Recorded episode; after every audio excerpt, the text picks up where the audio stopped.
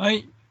はい。えー、キネマトクラブ第1回収録始まりました。よはい。よっえーっとですね、この番組はですね、えーっとですね、えー毎回ですね、映画のですね、課題作をですね、決めてですね、まあそれをですね、メンバーみんなでですね、まあ事前に見てですね、まあ、この収録でですね、まあ、感想を話し合おうっていうふうな番組になってます。えーそれでですね、今喋っているのがですね、まあ、映画と、えーアイドルをこよなく愛する、えー頭脳少年と言います。よろしくお願いします。はい。お願いします。はい、じゃあ次の方、えーどちらかお願いします。あ、じゃあ僕で、えっ、はいと、映画とサッカーが大好きなランタンです。よろしくおはい、よ願いします。ろしくお願いします。はい、はいお願いします。えー映画がちょっと好きで、音楽が大好きなサネです。よろしくお願いします。はいお願いします。はいはい、えーと今回はですね、えっとですね、雪貞勲監督のですね、劇場というですね、まあ、今、アマゾンプライムでも劇場でも見れるんですけども、それをですね、課題作としてですね、えーあ上げてですね、まあ、その感想をですね、言っていこうと思ってるんですけども、まあ、その前にですね、ちょっとですね、まあ、最近見たもののですね、話をね、ちょっと軽くしてですね、まあ、その後にですね、まあ、やっていこう、えー劇場の感想を、えー言っていこうと思ってます。えっとですね、じゃあ、まず、二人なんか最近見ましたか？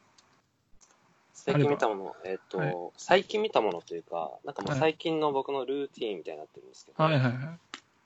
夜寝る前というか、寝ながら、ネットフリックスで、あの、はい。フルハウスっていう、あの、アメリカのシットあはいはいはい。まあ、ドラマがあると思うんですけど。あれをこう垂れ流しながら寝寝てるんですね、最近。はいで今、シーズン3の十何話目かなんですけど、これ僕、僕は小学校ぐらいの時に初めて見て、NHK はい。で、はいはいはい。で、まあ、なんとなく好きで、今まで何度も何度も見てるんですけど、はいはい。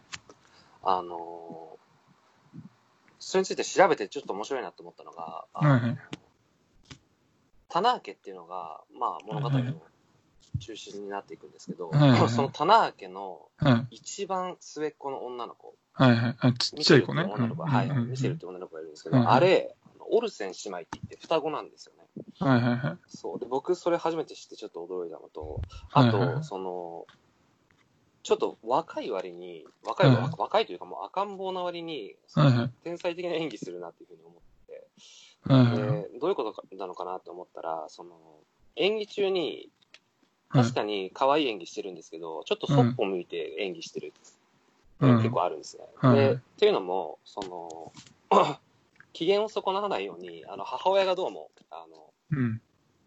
向こう側に、その、オルセンさんの向こう側にいて、そう、手を振っていたりとか、う機嫌を取っていたようで、そう、なんかそういう可愛いエピソードがあったりだとか、えー、そうそう。で、あと、フルハウスは、8年間放送してたみたいなんですけど、シーズンいくつまであるんですか？シーズンちょっとわかんないはいうん。な。なんですけど、あの、うん。オルセン姉妹っていうのが、2005年の段階で、総資産が300億あるらしくて、これは、とわかんないよ、もうすぎて。そう 子供が生まれたら子役をやらせるべきだなって思います。以上です。え、ありがとうございます。ランタンさんの子供だとなんかかわいそう、かわいい感じなイメージがなんかあるからね。なんか現実的な話に聞こえましたけど。なんか、じゃあ、サネさんなんかありますか？僕、アニメなんですけど、はいはいはい。2000沈没2020をはいはい。途中まで見ましたね。ネットフリックスだね。はいはい。そうです、そうです。はいはい。2020、まあなんか日本沈没だっけ？ちゃったっけ？そうです。日本中部先生はいはい。まあ、地震が起きて、日はいはい本が崩壊していく話なんですけど、はい単純に言うと。ちょっと僕も見たんですけどね、まだ全然ちょっとしか見てないんですよ。はいはい。僕も途中でリタイアしちゃって、はいはいあの、最初はすごい感情移入できたんですけど、はいはい途中から大麻と宗教の話がすげえ入ってきちゃってるんなんか。賛否両論ありますよね、この作品。なんかうん良くないって言ってる人もいるし。なんか映像的にはすごいいいんですけど、そうんの話の、まあ、チョイスの鋭さがうん。大麻と宗教かってなって、途中でやめちゃってますね、今。うんその、なんかその天変地異じゃな、からずれていく感じなんですか？じゃあ途中から。あん完全に僕、5、6話までしか見てないですけど、はいはいその時点では完全にそれちゃってましたね。もうちょっとサバイバルが見たかったんだけどなって感じでしたね。うんうん。ね僕ね、あれね、これ見るにあたってね、その前にね、なんだっけ、あるじゃないですか、実写版の。70年代の、あありますねすね。それをね、ちょっと事前に見てから見ようと思ったんですよ。はい。で、み見よ見見たんだけど、結局途中でね、なんかね、ふ演技もふ、演技っていうか全体的になんか演技かな、古臭いし、あの、主役のあの仮面ライダーの人いたじゃないですか、誰だっけ、藤岡弘か。はい。ああ、もうなんかね、芝居、芝居も顔ももう濃すぎてね、なんかもうね、途中でね、胃もたれしちゃってね、でやめちゃって、じゃあまあ、しゃあねえじゃあアニメだけ見ようかって言って見たんだけど、こっちのアニメの方もなんかね、途中でね、もう、やめちゃってねって感じなんですけどね。うん。じゃあ、サネさん途中でもう、あれですか？じゃあもう、い完全に離脱ですか？もまあちょっと気が向いたらって感じです。うああまあそんな今の感じですねところは離脱してます。なるほどね。じゃあまあ、そんな感じですかね。そうですね。ありがとうございます。じゃあまあ僕はですね、えーっとですね、この間ですね、まあ DVD でちょっと見たんですけども、まあ今年2月公開だったですね、えーっとですね、屋根裏の殺人鬼フリッツ本家っていうですね、まあホラー映画なんですけども、はい。まあ見たんですけども、これ結構よ良かったんですよね。はい。まあ、えっとですね、まあ、ざっくり言うとですね、まあ、実際にあった、えー事件なんですけども、まあ、70年代のドイツでですね、はい。まあ、5年間でですね、まあ、4人の娼婦をですね、殺害したですね、まあ、連続殺人犯のフリッツ・ホンカって人がいるんですけども、まあ、その人のですね、まあ、日常を描いたまあホラーなんですけども、まあ、一応ホラーってことになってるんですけども、まあ、かなりですね、まあ、コメディとかですね、まあ、ロあとはですね、まあ、ロマンス、まあ、つまりその、まあ、恋愛、まあえっと、片思いなんですけども、まあ、そういうようなですね、まあ、ジャンルがですね、入ってるですね、まあ、一言では、まあ、なんて、ホラーっていうふうにはですね、まあ、言えないような、結構、まあ、複雑な、まあ、面白い作品だったんですよね。うんまあ、それでですね、まあ、まあ、連続殺人鬼ものの映画っていうとですね、まあ、どっちかっていうと、まあ、両極端あって、まあ、一方だと、まあ、なんていうのかな、頭の切れる連続殺人鬼が、はい。こうや、いろいろやっていくっていうタイプのやつか、まあ、それとも、その、なんていうのかな、まあ、グロくてですね、まあ、とにかく、なんていうのかな、例えば、殺害した後ですね、まあ、その、死体をどうこうやるみたいなですね、まあ、そっち系の、まあ、のが多いと思うんですけども、まあ、こっちのフリッツ・ホンカーはですね、まあ、ある意味、むちゃむちゃ普通の人なんですよね。で、その、別に殺人に対しても、なもうなんていうのかな、それ自体に楽しさを全く感じてないし、まあ、死体をどうこうしたいみたいなのもないんですよ。ではいなんでそのうん連続殺人を犯しちゃうかっていうと、そのむちゃむちゃ考えられない人なんですよ。そのなんていうのかな、あの、先のことを全然考えないで行動しちゃうタイプっていうか、で、そういう人って日常でもいると思うんですけど、うんそれの極端バージョンなんですよね。うん。で、そそのもものすごいそのあアル中で、で、女好きなんですよね。はい。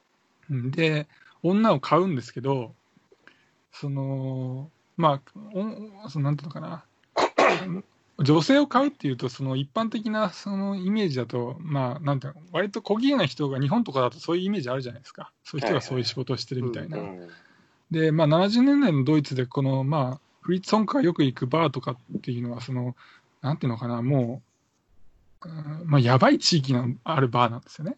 だからそこに、そこで体を売ってる女性って、もう、なんていうのかな、もう本当のおばあさん、おばあさんまでいかないか、おばあさん？本当の、うん。どこにでもいるような。うん。だから、その、フリッツ・ソンカーもお金もないし、うん。まあ、そういう人を買うんですけど、はい。まあ、そういう人ってややるじゃん、やってるじゃないですか。はいはい。でやってる時に、その、まあ、フリッツ音感には、その、一人のこの、10代のこの、可愛い、その、なんていうの、ひ自分の中に、えータイプの子がいるわけですよ。はい。でその子をイメージしながらやるわけですよ、そのおばあさんと。なるほど。だけど、その途中で我に返るわけじゃないですか。はい。でそうすると、もう本家はイラッとして、その女性をぶん殴ったりするわけですよ。ええで、結果、その女性が死んじゃったりするんですよ。ああ、なるほど。だから、もう、なんていうのかな、何にも考えてないなから、結果、どんどん人が死んでいくみたいな。ど。うん。で、その殺した後も死体を、まあ、全然死体にも興味ないから、で、やっちゃったって感じで、どんどん死体を自分の部屋にこの壁とかに、か壁に穴を開けて、そこにこう死体を隠したりとかして、はい。死体をどんどんこう、自分の目に見えないところに置いていくわけですよ。うん。でそうして、もうだから、自分の目の前から死体がなくなったら、とりあえず OK みたいな、うん。なんかもうすごい、こう、なんか、とりあえず自分の目の前からなくもうその問題の目立つ部分がなくなれば OK みたいな、うん。すごい短絡的な感じでうん。でき破滅る。的ですね。そうそう。で、そういうのが割と、まあ、なんか面白いんですよね。まあまあまあ、実際にあった事件の被害者もいるんで、まあ、表現としては良くないんですけど、まあでも撮ってる方がですね、まあ明らかにこれココメディっぽさを出してるなっていう感じで、うん。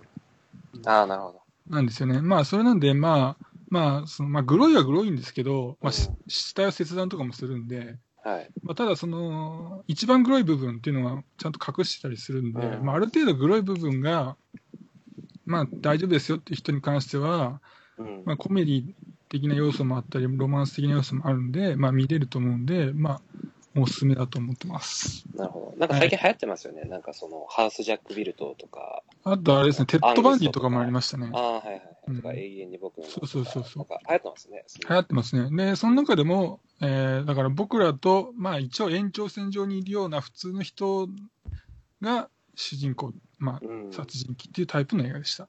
なるほど。はい。ありがとうございます。じゃあまあ、この辺にして、えーじゃあ劇場の話をしていこうかなと思います。はいじゃあちょっとまず、えーと、あらすじをですね、じゃあちょっと言っていこうかと思います。はい。劇場のですね、えーっとですね、花火で、えー芥川賞を受賞した、えー又吉直樹の2作目となる同名小説を、えー主演山崎賢とヒロイン松岡茉優の、えーえー雪貞勲監督のメガホンで映画化、えー中学からの友人と立ち上げた劇団で、えー脚本家兼演出家を担う永田、えーしかし永田の作り上げる前衛的な作風は、えー酷評され、百足も伸びず、えーついに劇団員たちは永田を追放し、えー劇団は解散状態となってしまう。えー厳しい現実と理想とする演劇の狭間で悩む永田は、えー言いようのない孤独と戦っていた。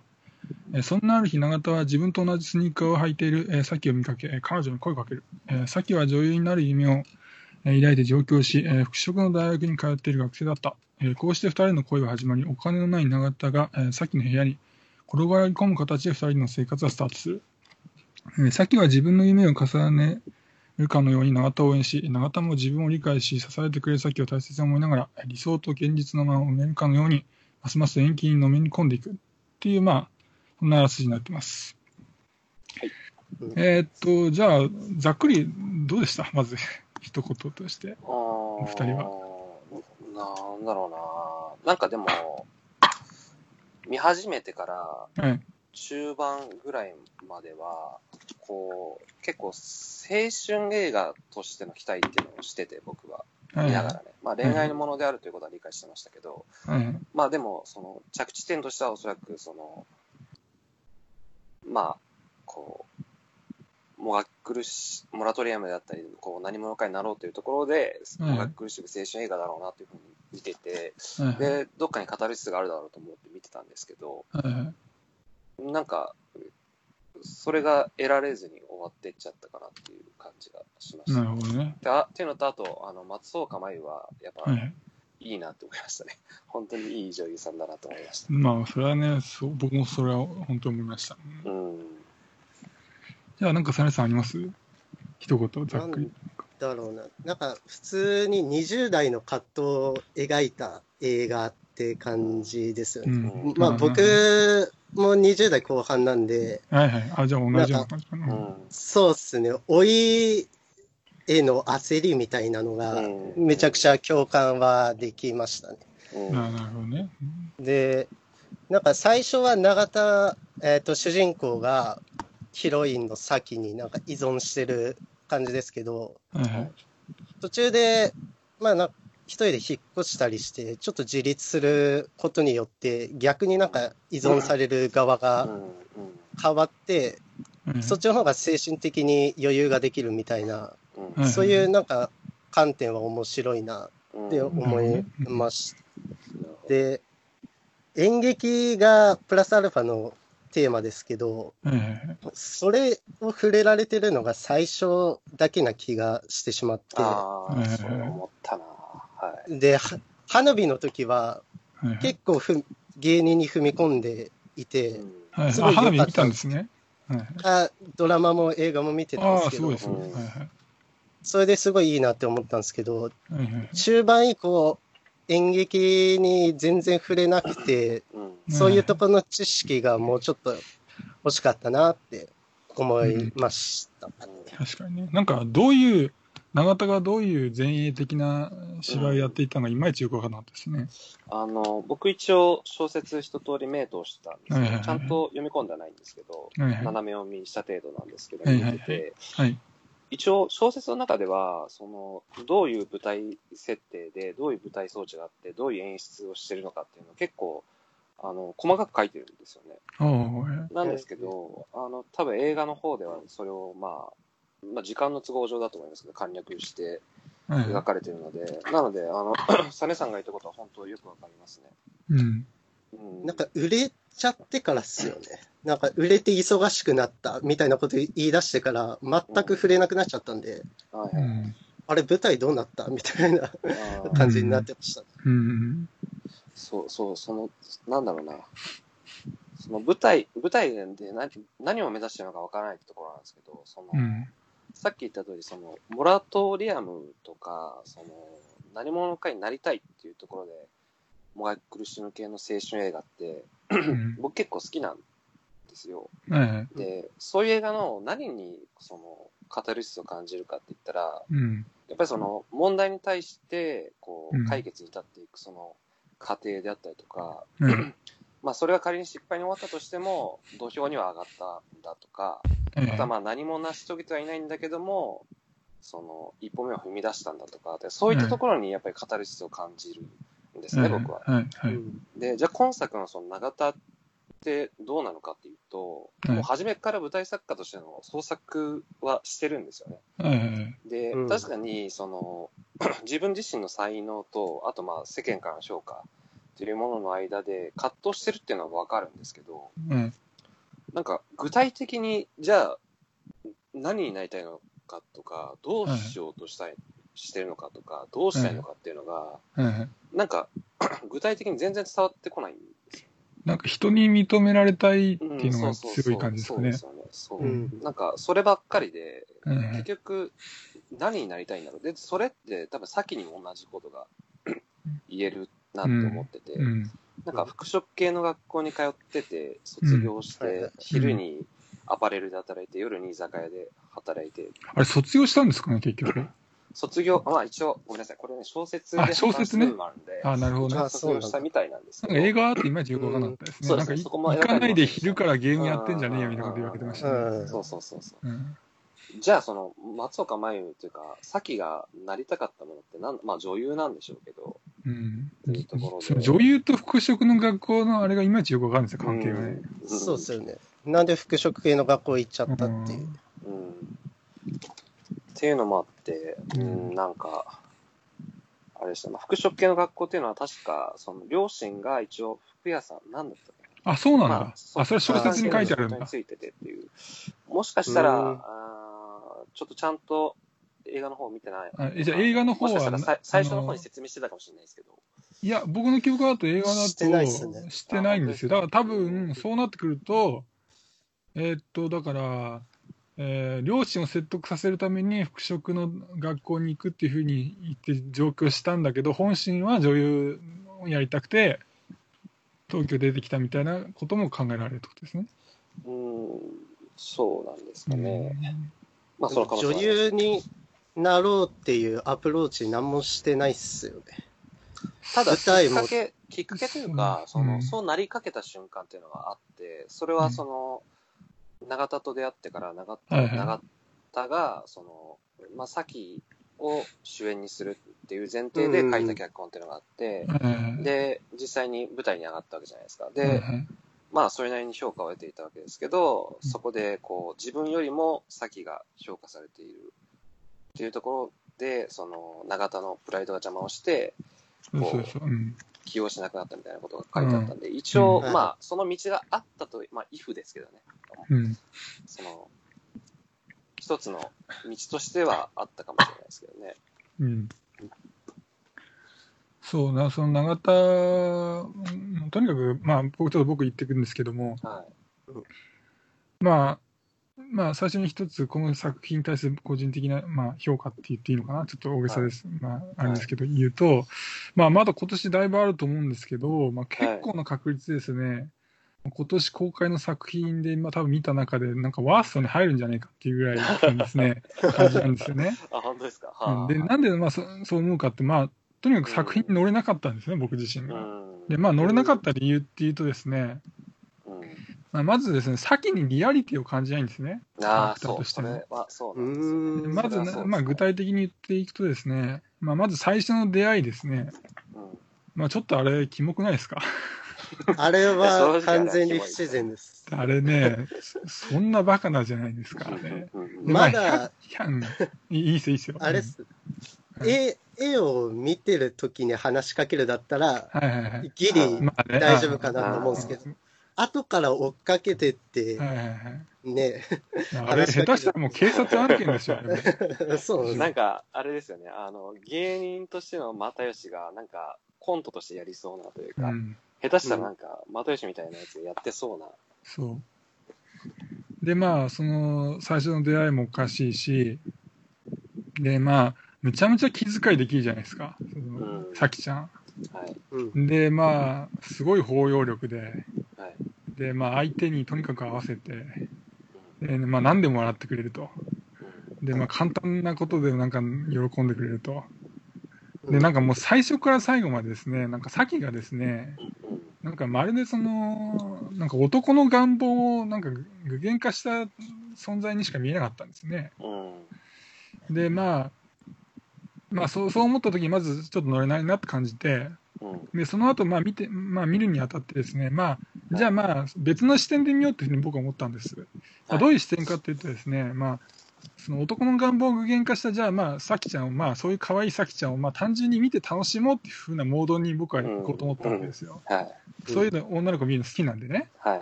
うん。でそういうふうに見ていったらですね、なんかだんだんもうさきが、まあなんかむちゃくちゃなことされるわけですよ、永田に。そうですね。うんでまあ、具体的に言うとですね、まあまあひどい言葉を浴びせられるわけじゃないですか。はい。でまあ、気になったので言うとですね、まあ、まず母親に対しての暴言じゃないですか。そう。あれね、であれさっきのお母さん嫌いやわ。普通はね、普通はね、はい。いや、お母さんにごめんね、よろしく言っといてねって言えばいいことじゃないですか、そんなもん。だかそうですね。はい。らもうおかしいんですよ。でね、でその後いまあちょっと進むと、居酒屋で、あの、さきちゃんがなんか永田のこと喋ったらですね、うん。ははいい。俺の悪口言ってんじゃねえよみたいなことになるわけじゃないですか。はい。でなんか、俺は傷つけられたみたいな。はいいや、お前どんだけさきちゃん傷つけとんねんって話なんですよ、僕は言わせりゃそうです。ね。はいで。も、イライラ来るわけですよね。はい。で、まあ、先にさ、その、すごい気を使わせて、こう、ストレスをた抱え込ませるわけじゃないですか、徐々に。はい。まあ、特に僕がね、つ辛かったのがですね、その、徹夜して、その、永田がウイ入れしてるじゃないですか。はい。で、まあ、で、さきちゃんが起きてですね、まあ、どう、勝ってるとかですね、なんか、はい。結果教えてね、頑張ってね、みたいな、もう、あれが本当に辛くて、いや、もうそこまで気を使わせて何なのっていうので、ね。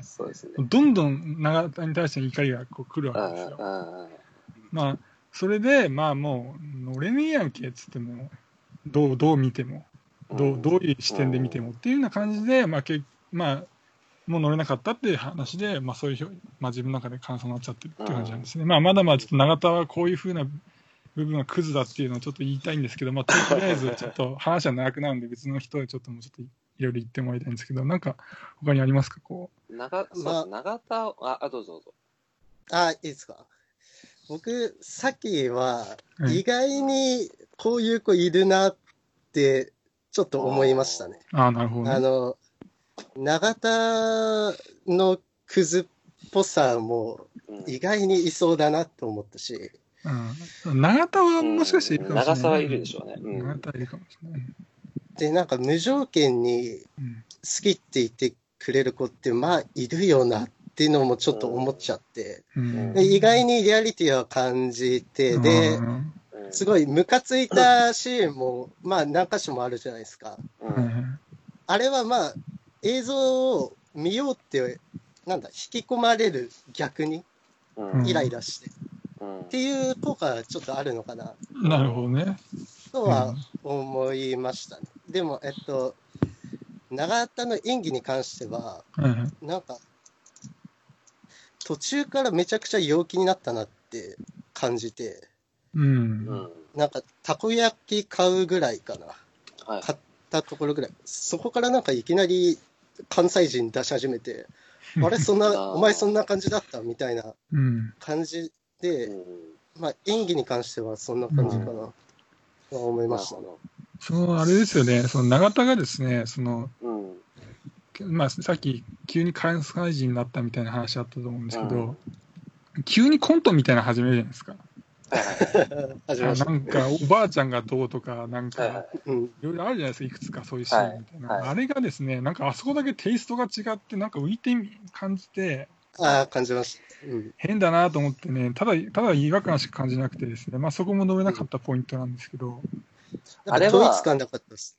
うん。その、多分根はもうバリバリの関西人なんですよね。長野はいはいはい多分根のところでは関西人なんですけど、はいいかんせん天の弱なんですよ。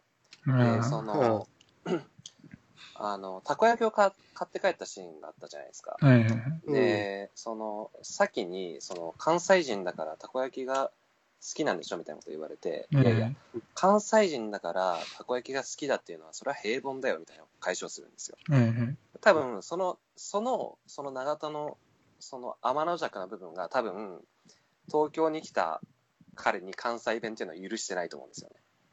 あああだから、つと、勤めて標準語を喋ってるんじゃないかなっていうふうに思うんですよ。だから、独り言であるとか、感情が高ぶった時に関西弁が出る。ああ、なるほどうんね。なんかそこはじゃあなんかプライドが高くて関西を出してないみたいな。そう、うん、僕はそうだと思いますね。関西人だから関西弁っていうのは、長田の中では多分許されないんでしうんじゃああれがなんなら本質であってってことか。ょう。なるほどそうですね。長田の人間性を表してる気がしますね。うんなるほど。でまあ確かにそうも見えるな。ううんん。で、長田、そう、長田を許せるかどうかってところなんですけど、はいはい僕も長田はクズだと思うんですよ。てか、あの、もう長田をクズだと思わないやつはもうな何なんだっていうぐらいクズだと思うんですけど、なんですけど、その長田も本、長田本人も自分がその惨めですごい情けない人間であるってことは、ある程度自覚してて、はいで、うん。決してそのクズであるっていうことに関して一枚岩ではないんですよね、ずっとなんかこう、うん、葛藤してて、そこに。人間臭いんですけど、で、さっきその、頭脳少年さんが言ったように、僕はむしろ先の方にこそあまり共感できずにいたんですよ。でも、それって多分この映画の場合仕方がないんじゃないかなっていうふうに思ってて、はいで、普通っていうか本来その映画って登場人物の心情っていうのはあんまり説明しないとそ思うんでけど、うね。はいうん。うん。だからその心情の部分を、そのある程度その見る人の解釈に委ねると思うんまあですけど。そこが映画の魅力だったりしますからね。そうですよね。ただこの映画の場合、その小説でいうとこの字の文うん。っていうのを、永田にナレーションで説明させてるんですよ。はい、そうですね。その、うん永田の心情に関しては、そのかなり理解しやすいようになってるんで、はい。その対比で、そのさきのなんかこう、違和感というか、浮いてる感っていうのは、なんかこう、しょうがないかなっていうふうに思いうん。うますね。ん。僕はだから永田の方に、うんまだ感情移入できたかなと思います。その永田の、まあ、心の声が、まあ、いろいろ言われるわけですけど、はい。まあ、なんかね、言い訳にしか聞こえなかったんですよね。ああ、まあそうですその、ね。まあ、実際に彼がどういう言動をしたのかっていう部分はいが大事だと思ってて、はい。うんまあ、その部分で彼がどういう人間なのかっていうのを僕は判断すべきだっていうのをう思ってて、ん。まあ、うん、そうなってくるとやっぱりクズだよなっていうね。まあ、そうですね。いや、もうクズだというところには異論は全くないですけど、うんそうですね。じゃあ、えっと、どうしようかな。なんかありますか？うんなかったらちょっと僕は言ってきますけども。あ、いいですよ、言ってって。はい。えーっとですね、まあ、まあ、ちょっと疑問に思ったところちょっと一つあったんですけど、はい。ちょっと二人がどう思ったかちょっと聞きたかったんですけど、はい。まあ、そのさきがですね、はい後半、後半かな？はい。美容師に暴言を言われて、なんかへこんでたシーンあったじゃないですか。はいはい。うんうんで、なんかな、永田がブチ切れて飛び出すじゃないですか。はい。はで、なんか電話かかってきて、い。はい。うんなんか劇団関係の人と結局会ってるじゃないですか。はい。あれってね、あれって結局、な病院行かなかったんですよね、あれ。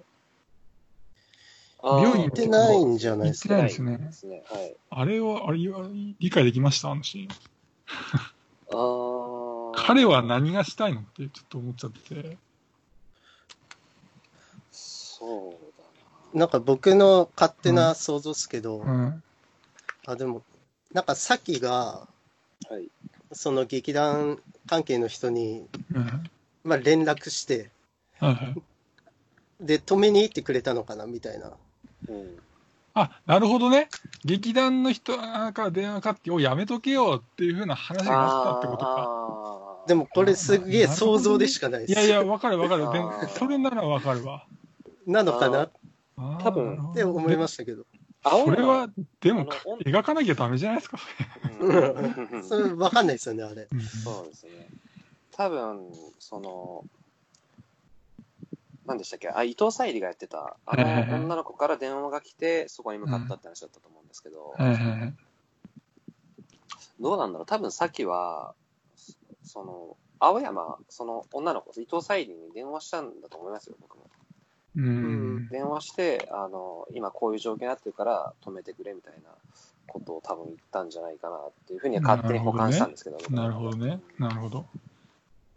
まあ、じゃあそういうふうに考えることにするか。うんじゃ、じゃなきゃね、なかなか止まらないと思います。あそこまで感情が結局何が起きてたのかが全然わかんなくてね、ちょっと二人に聞こうかなと思っててね。確かにあれちょっと混乱しました結構ね。はい。うんうん。あれどうなったみたいになりますよね。うんで、あとは、まあちょっと、まあ、ちょっとん僕のメインの部分なんですけど、語る部分で、はいまあ永田がどういうあれでクズかと思ったかにちょっと話したいんですけど、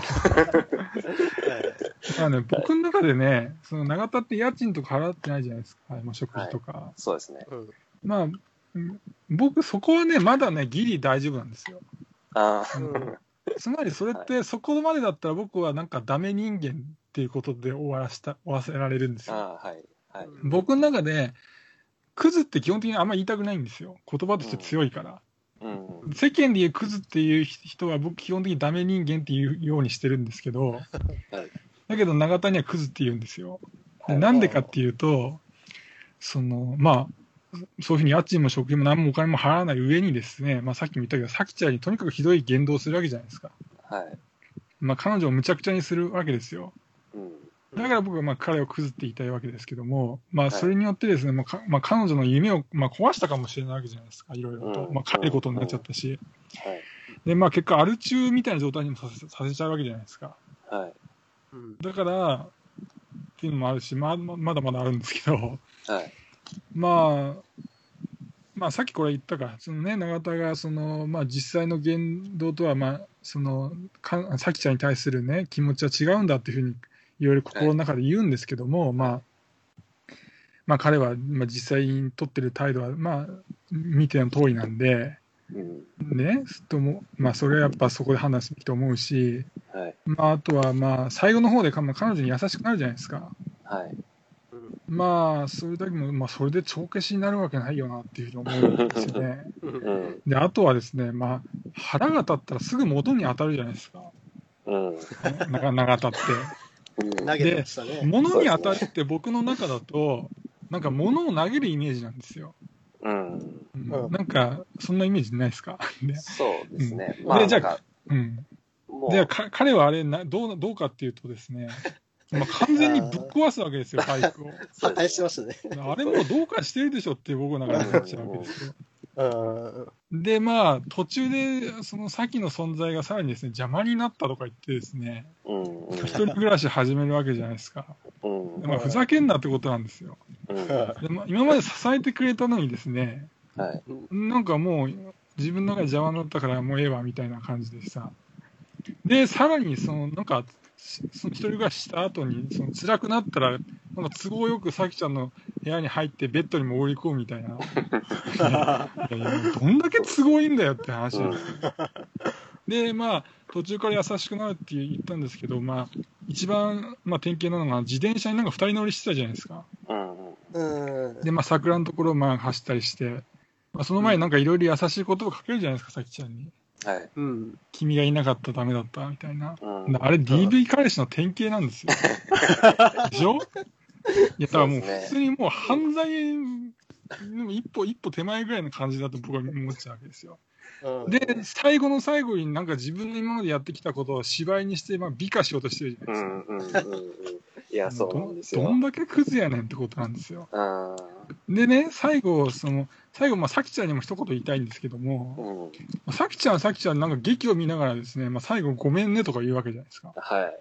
いやいや、そこ怒るとこでしょってことなんですよ。そうですね。もう怒んなきゃダメだよ、そこはってことなんですよ。そう。で、そうなるとですね、結局どこまで行っても、もう何なんだ、この作品はっていう感想しか出てこないっていうことになってしまったっていう、まあ、話なんですよね。そうなんです。あのーそれに関しては僕ももう全く同じ意見で、その、永田と咲は確かに、その、お互いを救い合ってたかもしれないですよね。うんお互いを一時的に救い合ったかもしれないです。うんだから、その、あの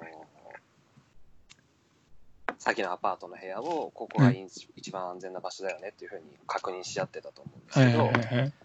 でも、最終的には、一時的に安全な場所であったかもしれないけれども、うん本当の意味で救いになる場所ではなかったっうん。ていうのが、まあ、結末だったわけじゃないですか、その永田とさっきの、うん。うん。なにもかかわらず、うん。もう圧倒的加害者である永田は、はいその経験を、そのもう舞台っていうものに昇華してしまってるわけですよね。そうそうそうそうそう。なんかいい思い出みたいになそうそう、永田だけが、そう、そこでうまい思いをしてて、うん僕はね、この、あの、結末は正直許されないと思いまでしょう。うんん。あの結末、ちょっと僕、いまいち理解できてないんですけど、はい。うんどういうことなんですか？ねなんか最あ後、の結局帰っー、はい。いやで、その普通に、普通に考えるとですよ。まあ、いろんな解釈があると思う普通に考えると、最後の、あの、引っ越しシーンあるじゃないですか。なんか荷物詰めてるとこ、うんはいはい。はいあそこだけは芝居だったんですよ。うん。芝居。あのあー劇場で行われてる芝居だったっていう、多分オチなんですよ。うん普通に考えるあーと。うん一応、最後のシーンに関しては、その、映画版と原作とで違いがあって、うん。原作の方だと、あの、最後のやりとりっていうのは、い劇中劇になってなくて、もう完全に、あの、さっきのアパートの中で完結してるんですね。ああ、そうなんだ。なんで、うんはい。なんで、まあ、実際にあったものだろうっていうのは、もう確実にわかるんですけど、うん。あの、映画の方だと、その、まあ、台本を読み合って、で、はいセリフにないことを、まあ、自分たちが本当に思っていたことを言い合って、で、こう、アパートの壁、四方四方にある壁がパターンと倒れて、その、劇中劇に、こう、舞台が転換していくっていうのが、うん。映画版だと思うんですけど、あれって、うん。その、解釈が二通りあると思ってて、うん。一つは、本当にあのアパートの一室の中で、うん。あのやりとりがあって、それを、お永田が、えっ、と、まあ、演劇に昇華させたっていうのが一つと、うん。あともう一つは、その、あんなやりとりは一切なくて、もうか、うん完全に永田がその部分を創作してしまってる。うん。もうそれ、で後者だったら永田むちゃくちゃやべえやつですね。そうそうそう。それを舞台化してしまってるっていう考えはいはいはいが、この二つがあると思ってて、はい僕は、まあ、原作の方だとアパートの中で完結し,、ま、してしまってるんで、答えとしては本当にあったっていうことだと思うんですけど。僕はもう、あの、永田を、もうどうしようもないクズにしたいので、はいあの、あれは完全に創作だというふうに映画の中では思うことにしました。いや、あのね、僕ね、仮に実際にさきちゃんが言った言葉だと思ったとしても、僕は永田はクズだと思うんですよ。なぜかっていうと、はい結局それって作品にして見せるってことは、なんかこれいい話でしょみたいなあことにしたいわけでしょ？実際あったとしても。その感情自体が僕は許せないんですよ。うん、そうですね。だから、100歩譲って、まあ、最初にささちょっと言ったんですけど、なんていうのかな、完全に生活、ひ生活自体をさきちゃんにおんぶに抱っこになってたけど、うん、この作品を、この、いいものを作って評価されて、うん、どうだっていう話だったらまだいいんだけども、うん、だって結局、さきちゃん傷つけまくってるわけだから、うん。それをなんかいい話だというふうに思っちゃう永田の感情、うん。あ考えがね、結局受け入れられないんですよ。うん。だから、それが仮にそれだ、さっき言った前者だろう、後者だろうは、結局、永田クズだよなという結論が僕の中で変わらないという。うん。た、だ、ううんん、なんとなく、その、救いになるなっていうのを思ったのは、はいはい確かにその永田はクズなんですよ。はいそれをもう演劇にしてしまってるっていうこともまあクズなんですけど、はい。その、それまでの永田のその演劇というか作品って多分その永田のず頭の中にあったものをはいこう自分だけのものをその自分だけの考えっていうのを演劇にしてたと思うんですよ。うんうんうんただその最後のあの劇中劇っていうのうん。は。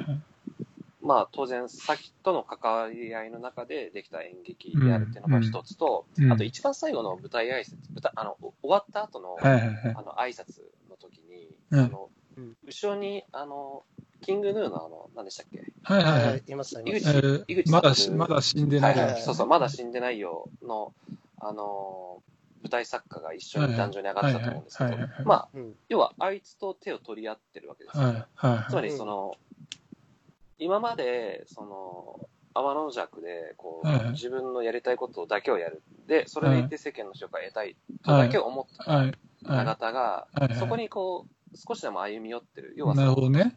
うん。っていうところでその人としてちょっとは成長してるってことだよね。人としてある程度成長してるんじゃないかっていうふうなに僕は見えたので、なんかそこだけはまなるほどねあ。まあまああの本当にあの譲ってますけど、ううんんあの基本的にクズなんだけども、成長した部分もあるよねってこと。なるほどねはい。確かにそう言われてみやすそこだけそうですね思いました。確かにね。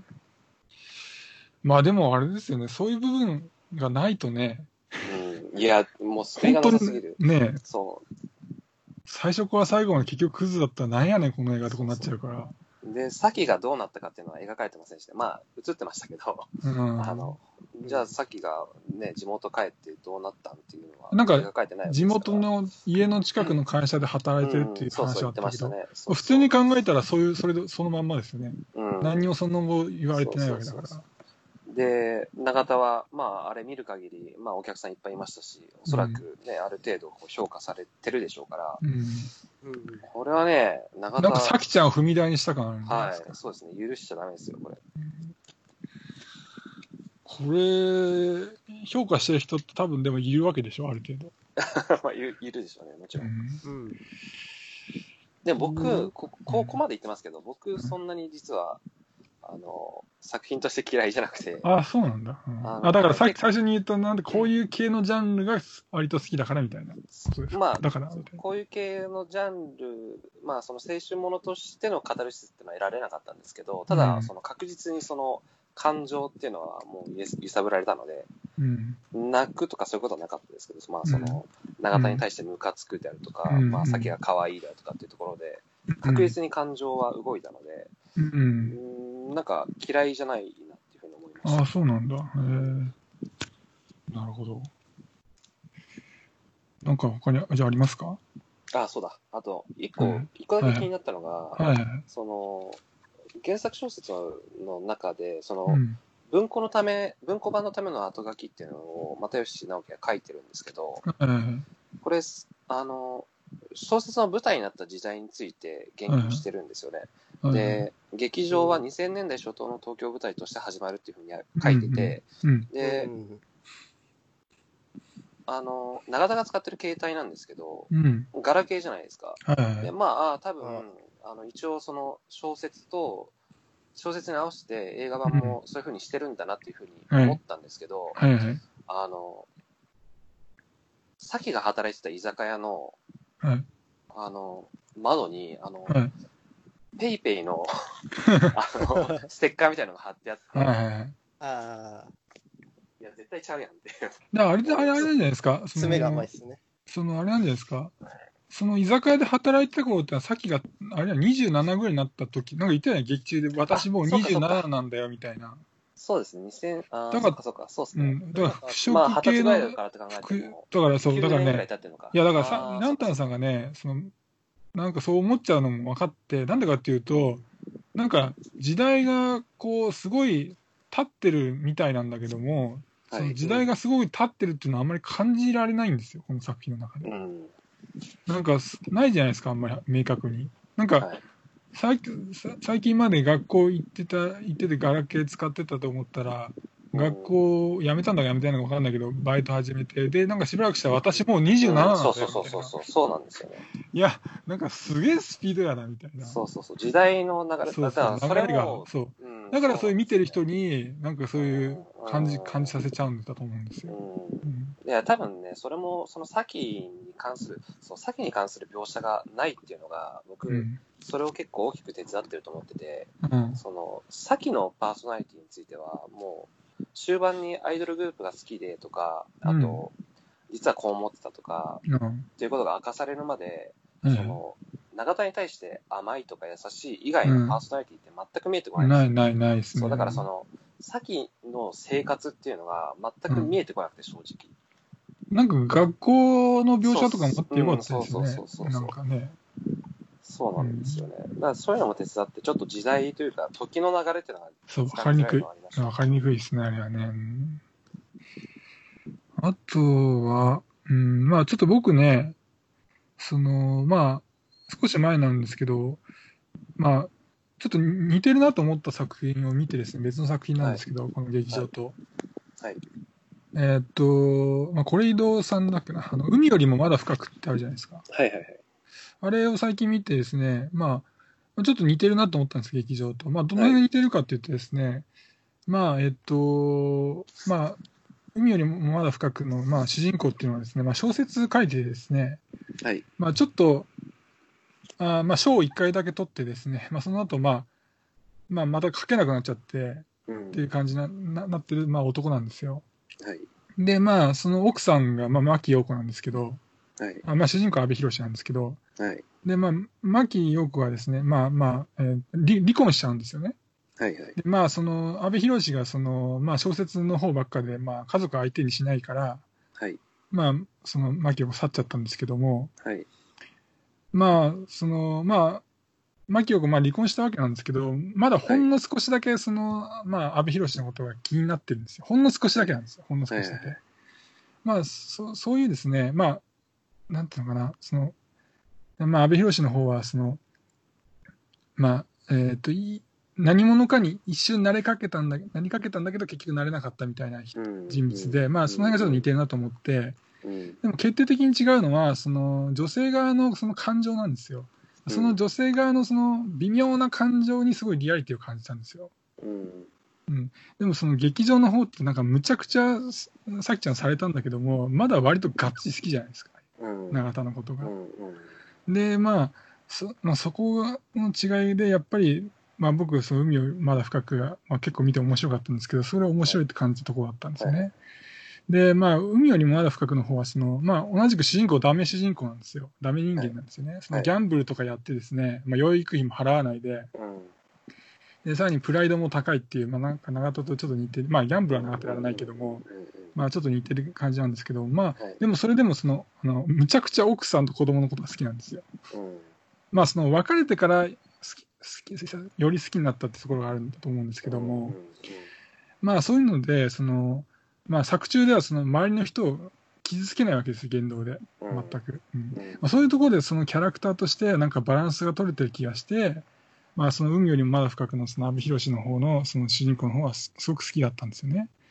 まあそれなんだけどもその永田の方はその、まあ、全然バランスが取れてないなと思っててその人として、まあ、最後にさっき永田さんが言ったけども、まあ、人としてちょっと成長してるぐらいじゃないですか。うん。でそれってでもどうなんだろう、まあ、僕も一応気づいたは気づいたんですけどもまあなんだろう。すごくちゃんと見てないと分かんないところじゃないですか、まあ、ちょちょっとでもなんか気許してるとあの最後の舞台にそのなんだえまだ死んでないようなあの人いたとか、はい。ととか気づかないパパタパターンもあるだろうし、うん。まあ、そうするとやっぱりそのなんていうのかな。永田のキャラクターのバランスが悪いと思ったし、うん。で、あと、まあ、女性の感情の描き方が、ちょっと良くないっていうか、うん、最初にも言っちゃったけど、だからリアリティはとにかく感じないっていう部分で、まあなんかままだまだこういう作品って、なんか同じような作品ってあると思うんですよ。その、あの、えー主人公が、まあ、何者かになりたいんだけども、うん。まだ慣れてなくて、なんかちょっとダメ人間で、で、その女性、あ男性、主人公に女性パートナーがいるみたいなね、うん。作品っていっぱいあると思うんですけどうんも、なんかそういう系統で見るんだったら、劇場じゃなくて他の作品の方がなんかうん。面白いのきっとあるよなって、まあ、海よりまだ深くもまあ一つの例としてね、そう。まあそういうふうに思っちゃってね、海よりまだ深うん。く。たたまたま見たんですけど、まあ、はい。海よりもまだ深くて、まあ、ぶあの、まあ、夏が舞台なんで、まあ、今見るとちょうどいいような気がするんですけど、まあ、うんまあそういうふうにですね、なんか劇場、これ見る、劇場っていうふうな作っていう作品をを見るんだったら他の作品見たくなっちゃうな、みたいなふうにもう思っちゃいました。っていう。今の話聞いてて、その、はい何者かになりかけたってところで、ちょっとあの、はいこの映画がハッピーエンドになる方法が一個だけ分かったんですけど、はいはいはい。あの、永田が、さきを主演にした脚本を書いたじゃないですか。はいはいで、あれで、まあ、さきが注目を集めて、で、はいはい最初は永田の方が評価されるんですよ。うん長田の方が評価されて、うんで、さっきも、あー一緒にこう、階段を駆け上がっていくんだけれども、はい。やがて、えー永田の方はあ評価を落として、さっきだけが、こう、いいねトップ女優になっていくっていうのが、あー唯一のお ハッピーエンドな気がしました。いいですね、それね。うんうん。さきちゃんには幸せになってもらいたい。そうですねううんん。まあ、あとはなんだろう。うん。まあ、他のなんかいろいろネット見たり聞いたりしてる人、言ってる人もいたんだけど、まあ、僕も同じこと思ったんだけですけども、最後、その、だからいい、そのいい感じにこの作品を終えるにはどうしたらいいかって話ですけどはいはい。その最後の最後、その、さきちゃんが言うじゃないですか、ごめんねって。はい。で、あれのセリフを変えて、はい。なんていうのかな、その、永田に対してこあーう、救うみたいな。なんで、なんでこうこういう、まあ、まあ、なんていうのかな、まあ、それまでのさきさきちゃんのこのまあ性格とか言動からすると、まあ、ちょっとおかしくなっちゃうんだけど、だからそれ以外の部分も変えなきゃいけなくなっちゃうかもしれないんだけども、まあ、さきちゃんが、まあ、なんか、なんてここういうことをなんか綺麗な思い出みたいに劇にしてんのみたいなうん。ふうに、冷たくこういうふうに言う、永田に対して言うことによって、うん。まあ、見てる側もそう、そうだよ、そうだよ、みたいなね。ああ。感じで、もうスキー行くっていうパターンもあるかなとは思ったんですよね。あうんまあ、そういうふうに言うことによって、まあ、軽くどんでん返しっぽくもなるかなみたいなね。確かにその、そうすることによって、ささやかな、まあ、復讐じゃないけど、うん。うん。まあ、見る側にとっても、そう、見る側もそうだそうだみたいなね。そうですね、うん腑に落ちる感味はありますけど、でも、うん多分それを言う先って、多分実生活で絶対に幸せじゃないんですよね。ああ、なるほどね。つまりその絶対にこう、今でもう、んうん。その当時のことを後悔してるような生活をしてると思うので、ああ、そっかそっかそっか。そそうなると、そうかそうかあのもう救いようがない気がします。そうかそうかそうか。うんつまりそ、の、うん、さきちゃん、さきちゃんの幸せを考えるっていうことを考えると、さっきそうまずいことになってしまうと。そうですなるほどね。ね。確かにな。確かに言ってほしくあるんですけど、うん、だ言いたい言ってもらえると、その場では僕から見てる側としては、そうだよっていうふうに気持ちは、あれはなるけども、よくよく、うんあさきちゃんの先を考えると、うん、まずいぞっていうのは確かにねそうで。すね。まあだから、うんあれじゃないですか、あの、伊藤沙莉にあのうん言わせるっていう。ああ、なるほどね。代わりね。まあ、うん、まあでもそれだと弱いですよね。な弱い、弱いな。弱いけど、まあ、でもないよりいいかな。うんうんうん。まあでも、そんな、大したやつにはななんないですよ、永田は。またね。うんうんあの一本だけ当てて、もう、あの、もうしようもないやつになっていくと思う。なんか怖いのは、はい。永田が結局、あれ、まだ劇団生活続けるわけじゃないですか、多分。はい。はい。うんまあ第二のさきちゃんが生まれねえかなっていう。次の踏み、次のなんかあれを探してさ、っていうのが、いや、なんか第二の被害者出なきゃいいなっていう、そう思ったんですよね。まあ、いるかもしれないですね、もしかして。ねえ。うん他になんか大丈夫ですか？言いたいこと？僕映像、映像のことについて、はいはいはいはい。ああ、そうです。映像を言ってください。うんあの、カメラ的に、はいはい。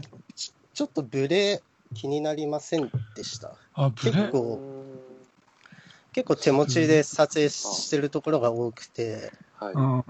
あのね、僕ね、なんだろう、いろんな作品見るんで、ちょっと、うんいなんだろう、なんていうのかな、インディー寄りの作品もたまに見るんで、うん。うん。そっちだと、なんかもう、すごいんで、そっちのあれの体制があるからかな、多分あんまり気にならなかったですね。ちょっとカット少なめな作品で、それが、うん、めっちゃいいんですけど、はいはい。手持ちカメラで、なんだ、はい回り込むところがすごい多くて、うん、それでちょっとカメラマンを僕感じちゃったんですよね。なるほどね。例えばあなんか、うんはいはい。どうぞ。最初のなんか出会いのところで、はいはいはい二人がで話してるところとか、はいはいすげえなんかゆっくり歩いて、うん。はいはいはい。中間地点にこう回り込んでたりしたり、うんなあったね。あとはい、梅雨に入った、めっちゃ雨降ってるシーン、はいはいはいはいはい。うん家でなんか雨映してるところから、家入ってきた永田にすげえ無理やりパンするみたいなのがあって、そこがすげえカメラ感じちゃいましたね。あ、なるもうちょいね。固定してあげてよかったんじゃないかなっなるほどね。うん。て思いました。うんあと編集なんですけど、はいはいはい。最初の野原との出会いみたいなところの回想あったじゃないですか。うんさきちゃんと話してるところで。はいはい、それでなんか、スライドで切り替えてたんですよね、回想を。うんうんそれがすげえ古臭いなって思ったんでね。うん普通にカットで変えてくれよって思いました。あでなるほど。唯一いいなって思ったのが、ゲームしてる時に照明が、を変えていってたんですよね。だんだん朝になるみたいな。ーはいはい、ありましたね。そこは結構舞台っぽさ感じられて、うん。なんか良かったっすね。ああ、なるほどね。うん、すごいな。もうカメラについてはね、僕何もわかんない。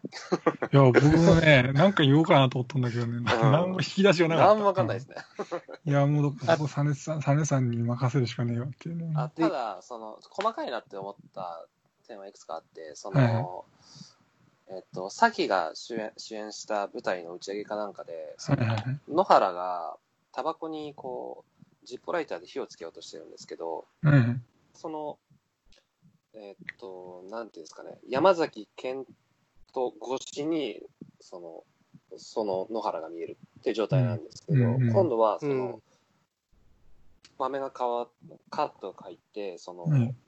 野原越しに山崎の、山崎が奥、山奥が奥に山崎が見えるってカットに変わって、うんで、対面の人から、そのライターをもらって、ジッポに火がつかないから、ライターをもらって、タバコに火をつけるっていう、なんかちょっとそういう細かいところは、なんか、ああ、なんかすごいこだわって作ってんだなというふうに思いましたね。おなんか結構歩幅のとこで足移すとか。うんだいぶ説明的な、なんだ、アングルは多くて、親切ではありましたね。うんなるほどね。うんで、結構絵も綺麗だなって思うとこは何箇所かあって、うん。あの、まあ、桜見に行くところあるじゃないですか。まあ、桜って青空に映しがちなんですよね。そこが、まあ、朝っていうのもあって、あの暗い感じで、そうですよね。うん映すのはうんあんま見れない絵でよかったかなと確かに、うん、それは僕も思ったのかな。うんうんそこはね、変化を与えてる感じね、普通とは違って。うんうん。そんくらいかな。他に何かありますか？うーん、なんかあったかな。まりでも言いたいことを言い尽くした感はありましたが、まあでも、とにかく僕は結構楽しめましたね。なんだかんだ言あ、って。そうか、じゃあ最後にちょっとね、じゃあざっくりね。うん、じゃあ、ナンタンさんは、まあ、長田がクズだけど、うん、作品自体はまあまあ楽しめたみたいな。楽しめたし、えー先にはやっぱ幸せになってほしいなって思います。で、まあ僕はですね、まあまあまあもう、まあわかると思うんですけど、まあ、まあワーストに入るんじゃねえかっていうぐらいなんですけども、けども、まあ、さきちゃんは可愛い。まあ、さでもね、前半のさきちゃんは可愛いんですよ。うん、ああ、そうですね。で、後半はさ、その辛いんですよ。うん、うんわかります辛い見えるのが、はいうん壊れていくじゃないですか。うん。うん。だから、唯一この作品で楽しめたのは前半の、まあとにかく明るい咲ちゃんっていうね、そうですね。うん、のみっていうことですね、楽しかった。うん。永田はクズですっていうことですねでいきたいと思います。ではいじゃあ、まあ、サメさんはなんか、僕一言、まあ、総評というか、うんまあ、イライラするのもあって、まあ、うん見れたなって思いますね。そう、逆にイライラして見れるって人がいるのか。ああ、うんそれがまあのめり精神力になっちゃうっていうのはあるかもしれない。そうですね。ねそこで引き込まれるというか。うんこいつどんだけ嫌なやつやねみたいなんで入ってくみたいな。そうそうそう。イライラして見ちゃうみたいがないな、俺はないんだな。な。まあでも、もう見ないっすね。一回限りで、うんね一回限り、あの、うん。まあ最後までうん感情揺さぶられた映画だったかなって感じです。うん確かにクズを、うんクズを見たいってのはありますよね。そういや、だからね、じゃあ僕ね、そう、そう、そう、一言言いたかった。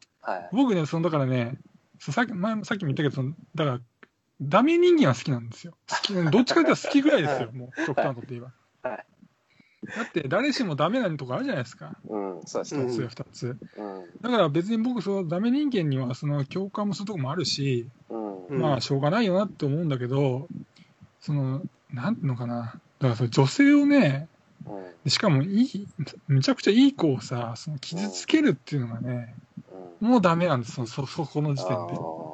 バランスっすよね、あさっきも言ったそうね。そう大体めちゃくちゃ優しいやつが働けないみたいなパターンじゃないですか。だって、紐って基本的にそうじゃないですか。その、まうん、そうそう。働けないんだけど、例えば家事やったり、その、彼女が帰ってきた肩もんであげたりとかさ、今日どうだったとか話聞いてあげたりとか、うんそういうバランスで成り立ってるから紐っていう存在があるわけじゃないですか。あそんなバカなじゃないですか、永田だって。かえひどいこと言うわ、金払わねえや、みたいな。そのー あーそうだから結局なんですよね。うん。まあでも、サメさんのその、イライラしたから逆に見れたみたいなのは、うん面白い見方だなと思って、ちょっとね。うん発見でしたね、そのそうですね。見方の一つとして。うんじゃあまあ、そそんな感じでいいですか？はい。はい。じゃあまあ、今回は、えーっと、劇場について、えー話しました。はい。ありがとうございました。ありがとうございました。ありがとうございました。